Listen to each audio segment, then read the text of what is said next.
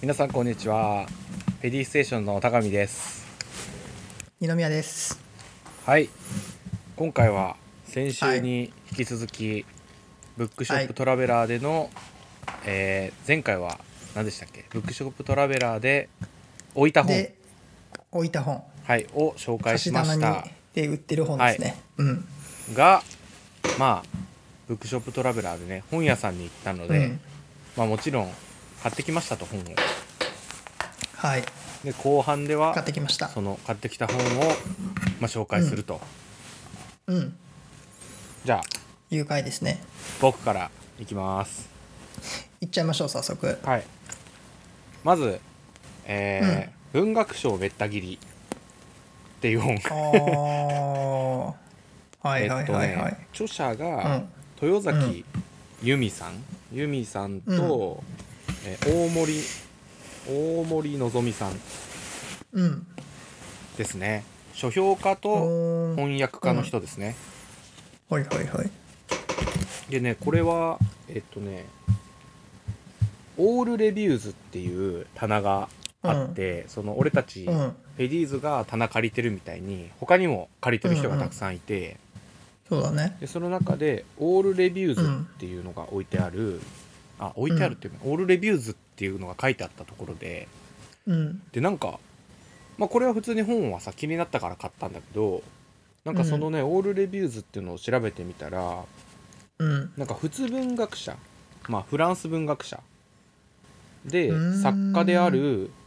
鹿島茂さんっていう人がいるみたいで。うん。なんかその人がなんかこう運営してるオールレビューズっていうなんかサイトがあるみたいなのねおーそなうんなかんだ。それがなんか書評とかのサイトで、うん。いやそれこそ大森のぞみさんとか豊崎由美さん、うん。あと高橋源一郎とかあーああと誰だったかなちょっと忘れちゃったけどがなんかこう、うネットでなんかこうレビューを上げたりしてるなんかサイトをなんか運営してる人、あー。のなんか棚だったっぽいなんかいい棚やんだね。そうなんかそれよく見てみたらねなんかあこういうことをやってる人がいるんだみたいななんかちょっと、えー、そうなんだ。そうそうなんか本をなんか紹介するでなんかその中にこの文学賞めった切りってこれねこれね確かねなんか俺買おうと思ってたのよもともとはいはいはい。でなんかアマゾンとかで見たんだけど、うん。なんかなくてうん。でなんか中古しかないかったんだよね確かうーん。でなんかなんか普通に中古で買うのもなんかなみたいなののがあってまあね。まあちょっと一旦置いとくかみたいな、うんで行ったらなんかたまたま会って おおみたいなうん。なんかそのブックショップトラベラーと関係がある人からなんか買えたらなんか気持ち的にもいいかなと思って確かに。そうそうでもなんかね内容的にはまあ本当にうん文学賞めった切りっていう、まあ名前の通り、うんまあ分かりやすいとこで言うと芥川賞とかさ、直木賞とかうんうんうん。のなんかこう、うん選考員に内山をつけるっていう内容なんだけど、いいっすね。そういい本だね。でね結構やっぱ本当に面白くてうん。でなんかさこうまあある種一般人世間うん。っていう人はさ、まあ直木賞とか芥川賞ってまあすごいんでしょぐらいな感じじゃんうん。面白いんでしょみたいな、うん。でもなんかさ俺らみたいなこう文学好きからするとさうん。なんかこう芥川賞に選ばれる作品は果たしてこれでいいのかとかさ 直木賞は今回すごいい遺作らしいとかさ、うん。なんかそういいう話題って結構楽しいじゃん、うなんか今回の芥川賞どうだった面白かった面白くなかったみたいなさ、うちょっとなんかはいはいはいはい。なんていうの下世話な感じ うん。まあある程度の水準はもちろんあるんだろうけどなんかそういうのって普通に文学の友達とかがすると思うのよ、うんうんうん。なんかそれのなんかこそううね。俺らよりはさそのうん大森さんとか豊崎さんって年上なのよ、なかなか年上のおっちゃん、おばちゃんがなんかこう激論交わすみたいな あーこれね正直めっちゃ面白い、うんえこれねめっちゃ面白い今ねこの2人がね最近 YouTube 始めてー、うんこの前のね芥川賞とか直木賞の時も YouTube 上げててね、やってたけどねあそうなのそうそれもねやっぱ結構面白いんだよねなんかこう別にそのこうこの2人の意見に賛同するとかではなくてうんやっぱりなんかそう文学賞をやっぱり面白おかしくダメなとこはダメだし、いいとこはいいみたいなうんなんか結局本の評価なんて個人の評価じゃん究極そうは、ねうんなんかそれをこう結構赤裸々に話してるというかあだからー結構なんかあの石原慎太郎いるじゃんうんとか結構ディスってたりと かあと宮本照っているじゃん作家で、うん宮本照とかももう考えが古すぎるみたいな あー結構結構バッサリいくじゃんみたいなえーでもなんかそれがさ、やっぱこうまあうん話題になるわけよやっぱりこう面白いじゃんそういうのってそうねでやっぱりなんかそういうのでなんかこうもっとなんか文学賞とかのなんかこうちょっと面白おかしく入門で入ってみたいみたいな人にはめっちゃ面白いと思ううーんなんか芥川賞の選考委員とかってさ、なんかこう、うんこの作品がなぜ取ったかみたいな説明したりする時あるじゃんうんうんうんうん会見とかでさでもああいうのってやっぱ結構難しいと思うんだよね正直俺もな、うんよく何言ってるか分かんない時あるしうんでもなんか確かにこういうちょっとなんか面白おかしくなんかこうやってくれると結構うん入りやすいよねやっぱり、確かにねうんうんそれ何文学賞って日本の文学賞をそで、うだね受賞した作品に対してなんかコメントしてるってことなんだそそうれとももっと作ね品賞そのものをそうなんか作品賞そのものを評してる、うん話してるのもあればなんか、その作品個々で話してる回もある、うんなんかいろんな回があるああなんか例ええばねえうんえっ、とねなんか純文学新人賞の最高峰は本当に芥川賞なのかとかあー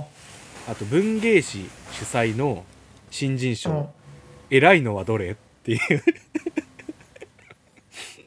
あーなんかあるじゃん文芸賞とかさ新潮うん新人賞とかさうん群像新人うんうんうん賞はいはいはいどれが偉いのっていう話するん偉いとか あるのだよまあでも話題作りだよね話をさうんこうまあ実そ際うだね偉いとかはないけどさうんまあこの賞がやっぱり一番こうなんかこうデビューした後も活躍してる作家が多いとかあーあそういうところを言うんだそうそうそうそうなるほどね面白いねでなんまあか確かに賞を取って終わりじゃないもんねそうそうそうあとなんか江戸川乱歩賞にこう、うん受賞する作品の傾向とかああはいはいはいはいはいはいはいなんか江戸川乱歩賞ってねマジでレベル高いらしくてへえなんか乱歩賞ってねあの賞金1000万なのね取ったらそんな出んのうそうで超レベル高いんだけどうん、レベル高すぎてうん、結構普通のが選ばれるんだって なんかこう異色作みたいのは選ばれないんだってあんまりああだからそれ何冒険できないってことなのだからなんかこうレベルの高いものが選ばれちゃうからこう純粋にストレートにこう面白いものが選ばれてだかうらんある種そのミステリーファンもう超ミステリー好きですめっちゃ読んでますみたいな人からするとうんなんかもうこれは超レベルは高いけどなんか他でも読んだかもなみたいな、ああそうなんもうだどこでも見たことないスーパーミステリーみたいのはななん かあんまりないっていうふうに言選ばっれてないるのへえでももちろんなん何かミステリー小説のセオリー攻めた作品がセオリー通りに書いたものが、まあ、傾向として選ばれるみたいなまあ、だから感じな総のねじてやっぱりレベルが高いんだって本当にだからもう乱歩賞取ったら誰が読んでも面白いんだってもう作品としてだああそういうことねそうそうそうはいはいはいからもう本当にエンタメとしては最高峰なんだけどそういうなんかちょっとひねくれのなんかこうなんていうのいるじゃんそういうあー読者ってやっぱそういう王道じゃなくてちょっと小脇を攻めてほしいみたいなさはいはいはないんはかい小技の選手権みたいのが好きみたいあなーなんかそういう人からするとちょっと物足りないかもねみたいなああなるほどねそうそうそうえーでもなんか面白いねそういう観点でそうそうなんかさ話してくれるのはそういうふうにさズバズバ言えちゃうって面白くない、あんまりさ面白いね人の作品に対してさ、あそこ面白くないなとか言えないじゃんあんまり、なんかうん確かにねこの2人ならではな感じだよねえー、あでもそれは面白そうだね普通に、まあこれがまず購入1冊目文学賞めったきりはい面白いですじゃあ僕いきますかはいお願いしますはいそしたらね僕が選んだのは「マイ・リトル・イス」あ僕が選んだ1冊目は「マイ・リトル・ニューヨーク・タイムズはいはいはいはい」で著者が佐久間由美子さんですねうんで買った本屋がブックショップトラベラーズの中にで貸し棚をやってる「ムはーいンはいムーン」ムーンって月だねはいはいはいあの月のムーン、はいはいはいムーンムーンっていう本屋さん貸し棚の本屋さんから買いましたはいはいはいでこのまあ選んだのはねこの、まあ、僕この佐久間さんってはいはいはい知ってるんですよあ知ってるっていう のは知り合いの意味じゃなくて 知り合いだったらいいんだけど知り合いとかじゃなくてあの佐久間由美子さんはあのポッドキャストではいはいはいこんにちは未来」っていうのをポッドキャストをやってる人なんだよね、うんうんうんうん佐久間由美子さんとあと若林圭さんっていう人2人でやってるんだけど、はいはいはいで、まあ、それでずっとこのそのポッドキャストを聞いてて、まあ、本も出してるっていうのは知ってたんだけど、はいはいはいまあ、特に買ったことはなくて、はいはいはいはいでブックショップトラベラー行って、はいはいああなんかいろんな本あるなーっていっぱいあるよね面白いのないかなーっ本てねで見てたら佐久間由美子っていう字が見えて当にキラーンっつって そうキラ見つけたひら そう そう君に決めたっていうねそうで買ってみたのはいはでまあ全くどういう本なのか、まあ、よくわかんない知らない別に買ったんだけど、いはいはいはいあのー日記なんだよねこの佐久間さんが書いてたはいはいはいはい1年間2017年18年えっ、とね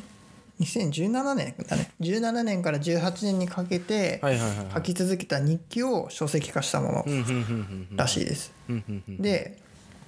この佐久間さんって、まあ、日本で大学ぐらいまで行って大学院からアメリカに行ったんだよね。うんうんうんうんでそこからアメリカで、まあ、会社員やったりとか、はいはいはいまあ、そこからフリーランスになって、おえこうアメリカと日本を行ったり来たりしながら、はいはいはいはいまあ、はライターとしての生活をしたりいとか、おーまあ、こういうインタビューとかポッドキャストとかをして、はいはいはいはいまあ、生計を立ってる人なんだけど、えまあ、だから、まあ、ライターなのでそういう社会的な問題とかをすごく取り上げる人なんだよね。はいはいはいなんかこうメディア系のライターってことなのかななんて言えばいいんだろうねそうだねなんなんだろうメデでィア系も新聞記者とかではないんだあじゃない記う者んじゃないね、でもインタビューとかもしてるはいはいはいジャーナリストっていうのがえーあはいはい多分一番ジャーナリストねはいはいはいなるほど当てはまるののかな、はいはういん、でまあそのアメリカでの暮らしのことを書いたりとか、うんまあ、日本アメリカから見た日本のことを書いたりとか、うんまあ、あるいはその女性の社会と女性の問題とかはい書いはいたはいりはいとか地球温暖化のことだったりとか、まあ、食の問題とかまあな本当にいろいろ何でもや多岐にわたる何でもやるっ何てで人もやっねてる 何でもやってる何でもやっるて人なのじゃんって人そだうそうそうそうでその人が、まあ、アメリカで、まあ、その2017年から18年、まあ、大統領選でトランプが大統領にちょうどなった時ぐらいだよね、はいはいはいでそこら辺のことをすごくはいはいあの女の人と一緒にやった時だ誰だっけあれあれ違うヒラリーヒラリー・クリントンとやった時あそうそうそうそう、はヒいはラいリーはいとはいはいか取って、で、まあ取ってねまあ、ちょうどアメはいはいそうでトランプが当選してからのアメリカだね、はいはいはいその1年ぐらいはずっと書いてるほうほうほうほうだけど結構やっぱ面白いですねうん面白いっていうかあのちょうどね夜寝る前とかにうん寝るの読むのがちょうどいいなんか結構どういう感じなのこうウィットに飛んでる感じなのなんかそれともちょっと面白い話をなんかちょっとするみたいな感じなのあまあそのそれぞれにの回でまあテーマみたいなのは、まあ、一毎日本当にまあ、一応日付も書いてあって多分毎日書いてるんだと思うんだけど、うんうんまあ、だから大統領選の行方でが終わって、まあ、こんな日常になってますうんみはたいいはないのはいはいが書いてあったりとか、はいはいはいまあ、服装のことがあったりとかはいはいはいはい健康ってなんだとか、はいはいはいはいまあ、その日見た街の光景のことだったりとはいはいかはいはいまあ本当にねあのなんか一つのテーマをずっと書いてるってわけではないんだようーんねその日あったこととか考えてることがつらつらと雑記みたいな感じなんだそうそうそうそうでねそんな長くないうーんめっちゃ短いから、まあ、当然日記で毎日書くからその短めの感じなんだろうけど、うんうんうんあのねまあいいようんうんあのあこういう生活だっけみたいなのを知ることができるあとね、はいはいはいはいちょうどそのなんて言うんだろう今コロナがあってさまはあ、いはいはいはいこうこもってるとか、まあ、あんまり人との出会いで、まあ、今でこそね宣言解けたから、はいはいはいまあ、外で歩くのは機会増えたと思うけど、まあ、そういうのがまだない制限とかねまた出ちゃうとあれだけどさ、うんうんうんあのコロナ前の日常ってあこういう感じだっけみたいなうのんうもんうんなんか知れるのが面白いなんか逆にアメリカなんかは特にあれだよねロックダウンとかね日本ではねまだまだしてないのそか、うねするのかまあなんか、どうなんかはよくわからないけど、うんでもアメリカとかヨーロッパとかはね結構がっつりりロックダウンして、そうもだうよゴねーストタウンみたいなね感じで、ううんんするもんねうんうんなんかそういうのだかが、らなんかねそういうのがはいはいはいはい起こる前の世界ってあそっかこんな感じだっけみたいなのがあるそうだよねうんなんかまあその辺もね知れて面白いうん、なるほどねっていう一冊を選んでみましたはいはいなるほどです、はいでじゃあちなみに「ムはいーはンいムーン」はいはいあの本屋さんの方はちょっと調べてみたんだけどあんまりこう情報が出てこなかったんですけどでもなんかあれじゃない、まあニノさんのねそうやって好きななんかこう情報発信してる人のね本が置いてあるってことはそうそうそうなんかこうねあれそだうよねなんかテイスト的には多分ね似てるんだろうねうんっていう感じですかってな感じですねはいははいい、で次じゃあいきますはい次はね普通に売ってたブックショップトラベラーに、普通に売ってたっておかしいよね ブックショップトラベラーにそのあの棚貸しまあ棚じゃな脇さんセくレクて、ションかなそうそう脇さうんんセレクションで売ってた、うん川出書房から出てるね一人出版という働き方、おお西山これなんていうんだろう少々お待ちくださいね西はい山よ雅子さんが編集、執筆してるえでまあこれねえうんまあなんかペディーズもさ、まあ、ある種ひうん出版社では、まあ、ないかもしれないけどまあなんかそういうようなさ、ところをまあ限りなくね、目指しそてれるに近いよねところもあるじゃんうんでもなんか一人でやってる人のなんかそういう、ね、エピソードみたいなの聞けたら面白いかなと思ってうん買ってねうんまあ普通に面白いよね、ああ本当面白い面白いなんかさまあ本屋ってさなんか俺らも脇さんとかさ、あのタコシェとか、ライトハウスとかさうんなんかこう、まあ、そんなつながりができるとはね思ってなかったけど、うんいざできてさなんかこううん話してるとさまあやっぱりある程度ねその生活していくのになんていうのまあ資本主義の中で利益を出すみたいなさ、うんまあところももちろんやらなきゃいけないけどうんでも本屋やってる人でさうんあんまりこう億万長者になりたいみたいな さ、感覚っうんて多分ないと思うんだよねそうだねだからこううん金持ちになりたくて本屋やってるわけじゃないじゃん絶対うんうんなんか他にもっと違う理由があってさ、うんうんまあ本が好きとかもそうだし何か伝えたいことがあるとかもそうだけど、うんだからなんかそういう人たちがなんか本当にインタビューを受けてうんなんかこうどういう感じでまあ起業することになったのかとかどういう感じで本屋とか出版社うん出版社か出版社を建てることになったのかみたいなうんでなんか今こそね結構なんか一人出版社ってなんか増えてきてるみたいなこの時これ出したぐらい2016年ぐらいに出てんの15年に初版は出てんだけどうんでこれはなんか造法改訂版おっていうう形でうん一応初版はね2015年に出てるんだけどうんなんか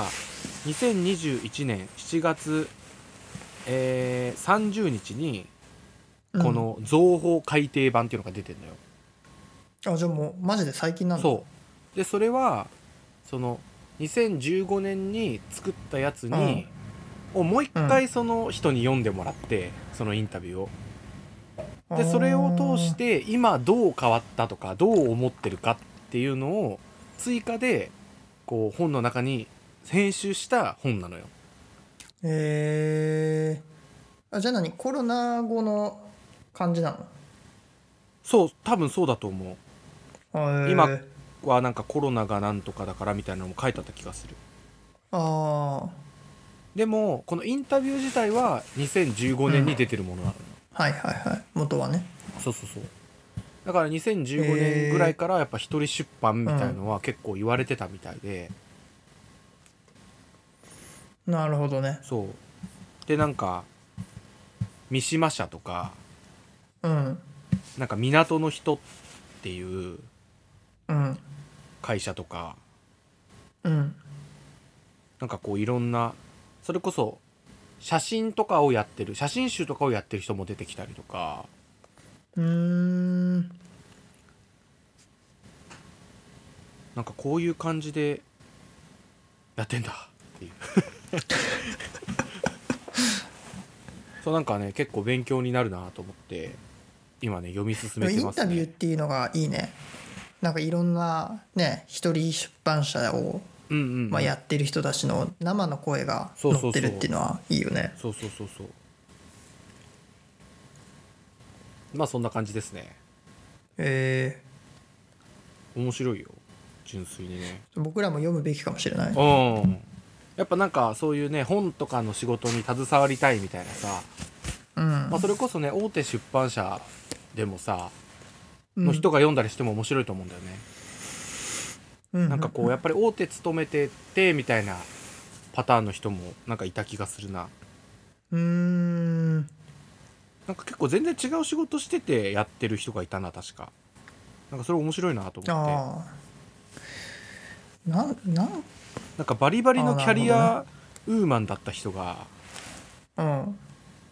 なんかこあれやうめて本屋さんみたいなそうなんか子供ができてうんなんか思い立ってはって思い立ってうんなんか新聞社かなんかに勤めてた人だったかなでもははって思い立ってうん出版社やりますみたいなへえすげえなーみたいな子供生まれてはっていうのはすごいねそうそうそうなんかやっぱ新聞だとさ結構時間に追われてやらなきゃいけないからああっていうのがあって、まあねうんなんか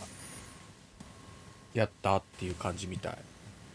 まあでもなんかそういう人のねが読めるっていうのは結構貴重だよね実際その本当まあに確かにやっねてる人がさうんだから本ってねそういうとこもいいよねだって2002円だよ2002円でさそんなね何人もやってきた人のさもう経験が聞けちゃうっていううん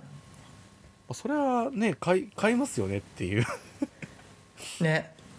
だから本当に情報の宝庫だよねそうそうそうっていう感じですね一人出版社という働き方いいですねはい、じゃあ僕が買った本ちょっと今回僕2冊しか買ってないので、はいはいこの紹介で終わりなんですけど、はいはい僕が買ったのは「週刊楕円問答はいはいハリボテ王国年代 記」著者は若林圭さはんいです。でそう、まあ、ちゃちょっとさっきちらっと言ったんだけどこの佐久間由美子さんがポはいはいはいッドキャスト一緒にしてる人がこの若林圭さんはいはいはいはいこんにちはみたいなでこれもこれはあのねあのわ店主、えーブックショップトラベラーの店主の脇さんがはいはいはいはいまあ選んで置いてた脇とこさんろだなに脇さんだなそう脇さん棚に置いてあったの、はいはいはいはいで見てたら「お若林圭がいる」みたいなうんうんうんうんで、まあ、この人も本を書いてる人だっていうのは知ってたんだけど、はいはい全然買ったこととかなかったからじゃあ買ってみようかなと思ってあとまずタイトル謎じゃない謎何の週刊何の本かわから ないうん、楕円楕円なのあの楕円ってはいこ、うはいはいはいはい円のちょっとのっぺりしたやつねうん、でねこれ全部あの対談形式で書かれてるのねふんふんふんふん対談形式なんだけど若林さんが全部自分であのイン聞聞き聞いて答えても全部自分でやってるのいやめちゃくちゃ言いたくないけどめちゃくちゃ気持ち悪い人じゃんそれ全部自分でやって大自丈夫作自演のや大丈夫ですかってや つ、つそうでまあこの書きこの何を元にして書いてるかっていうと、うんあのねクォーツっていうあの、はいはいはいはいこれもねウェブメディアなのかな、はいはいはいあのはい、ねあーなんか聞いたことあるなは登いはいはそう登録するとねあのメールで記事が届くいメねールマガジンみたいな感じかそうそうそうそうおいでそれを元にして、はいえっとそのクォーツに書かれてることをまあ取っかかりにして、はいはいはいまあ、なんいかろんなテーマで書いてるの結構ね政治経済みたいな感じ政治経済あそうそうそう雑誌みたいな政治経済、はいはいなんか聞いたこそとあるんななことがたくさんあるへえだからね結構面白いよであれでしょなんかいろんなお題があって、はいはいはいはいテクノナショナリズムの逆襲とか、はいはいはいはい気はいはいはい候テックの神話とか、はいはいはいはいはいなんかへねーそんなことがいっぱい書かれてるそれであれだもんねでこ表紙と裏表紙が宮崎夏次系だもんねそうそうな んですよで僕なんかねあんまりこう詳しく知らなかそっうたそんだうけどこれがねこれ見てたらそうそうゆうやが気あがつれいったんだよつっねてこれ漫画家のね宮崎夏次系って人がいるんだけど、の絵じゃねっつって、なんでってそいううそうそうそうそうまあ普通に書いてあったけど宮崎夏事件にお願いして書いてもらいましたあそうなんだうん好きなんだねいいよね、うん宮崎夏次系の漫画も面白いですよ皆さんさらっと謎にね紹介してでまあ書いてることとしてはそのオリンピック東京オリンピックのことだったりとか、はいはいはいはいあとコロナ後の世界のことだったりとか、はいはいはいまあ、デジタル日本でこうね進むデジタル化のこととか、まはあ、いそはいれはいはいの流れに乗り切れない政府のこ批判だったり とかまあそんなことをねはいはいつらつらといろんなこと書いてあるわけですよ。なるほどそうでこれもねやっぱり対談形式だから、はいはいあの基本的に難しくないよね。はいはいはいはいなんか聞く人がいて、はいはいはいはいこういうテーマがありましたよねみたいな「ああそうこうこうこういうことですね」って「あそれってどういうことなんですか?」「あそれはこういうことでうんあそういうことなんですねそうこんなことがあって」みたいなそういうふうにこう説明してくれる感じで進んでいくから、なんか自分の分かんない知識があってもはいはいはいま細あ基か本く的にねついていける、細かくそう説明してくれる感じねそうそうそうそれが自作自演っていうのが気になるんだよなそれが自作自演全部。いいねで面白いのがこれ引用がねあのこなんて言うんだろうそのいろんな記事の引用が入ってんのよはいはいはいはいでそれが全部 QR コードになっててそれを読み込むあとあこの元記事はこんなこと書いてますよみたいなのがね、はいはいはいはいネットで見れるのへえそのネットの元記事に飛ばしてくれはいるのはいはいっはいあえー、それいいね、ていうのがあって、えーそそうれこれそれ使おうぜそれ俺らの雑誌 にちょっとね僕思っちゃ拝借う拝借拝借しようぜっていうそうそうそうこれ結構面白いなと思っうたんうんあそれ面白いね、うん、ねそうだからなんか本を読んでるんだけどはいはいネットとね、まあそのなんか本のこネットとも絡んうつでてながってくるっていうねそうそうそうそうだからたくさん記事保管しとけば確かに、ねなんかあれだよね出先で読めるとか、はいはいはい、なんかその本とネットでなんかこう分けてねこう、うんうん議論したりするけどうん、なんかそうやって架け橋になっちゃうっていうのが面白いかもねそうなんだようんねだからなんかさ本にしろさ、まあ、ウェブにしろさ、まあ、載ってる結局そのそこに書いてあることを、ね、情報として取り入れてで自分の中にねこうとる、うん自分の中にこう組み合わせたいわけじゃん。うんうんうんうんで、いろんなこと知りたいわけじゃん。うんうんだからその時にさまあえ本にしろネットにしろクオリティの高いものもあれば低いものもあるし、うんうんうんでそこをこううまく組み合わせていくっていうのはね、うんうんうんうんこうこれからのメディアのあり方としおーておーおー多分試されてるとこなんだろはういね、はいはいはいはい新しい領域なんだと思うそうだね、んえー、そう面白そうだなそうでこれも寝る前にちょうどい い、なニノさん寝る前に読むもの多すぎて朝になっちゃうんじゃないうん朝になっちゃうかもしれないあ寝る前にちょうどいいなるほどねということでこの若林茂さんの「週刊大物」これね今僕が買ったのは第2週なんだけど、はいはい1もあって、はいはいはい一も置いてあったよねあ1はね置いてなかったねえなんかねなかったっけ別の特別編みたいのが並んでたんだよあれそうなんだそうだからあのぜひでなんか Kindle 版もあるみたいなんでほうほうほうほうほうなるほうど、ん、それもいいかもしれないねおおうんなのでちょっとチェックしてみてくださいこれねいややっぱ表紙の絵もいいよあ宮崎ー夏樹系マのジでいいよね、うんやっぱなんか味があっていいよね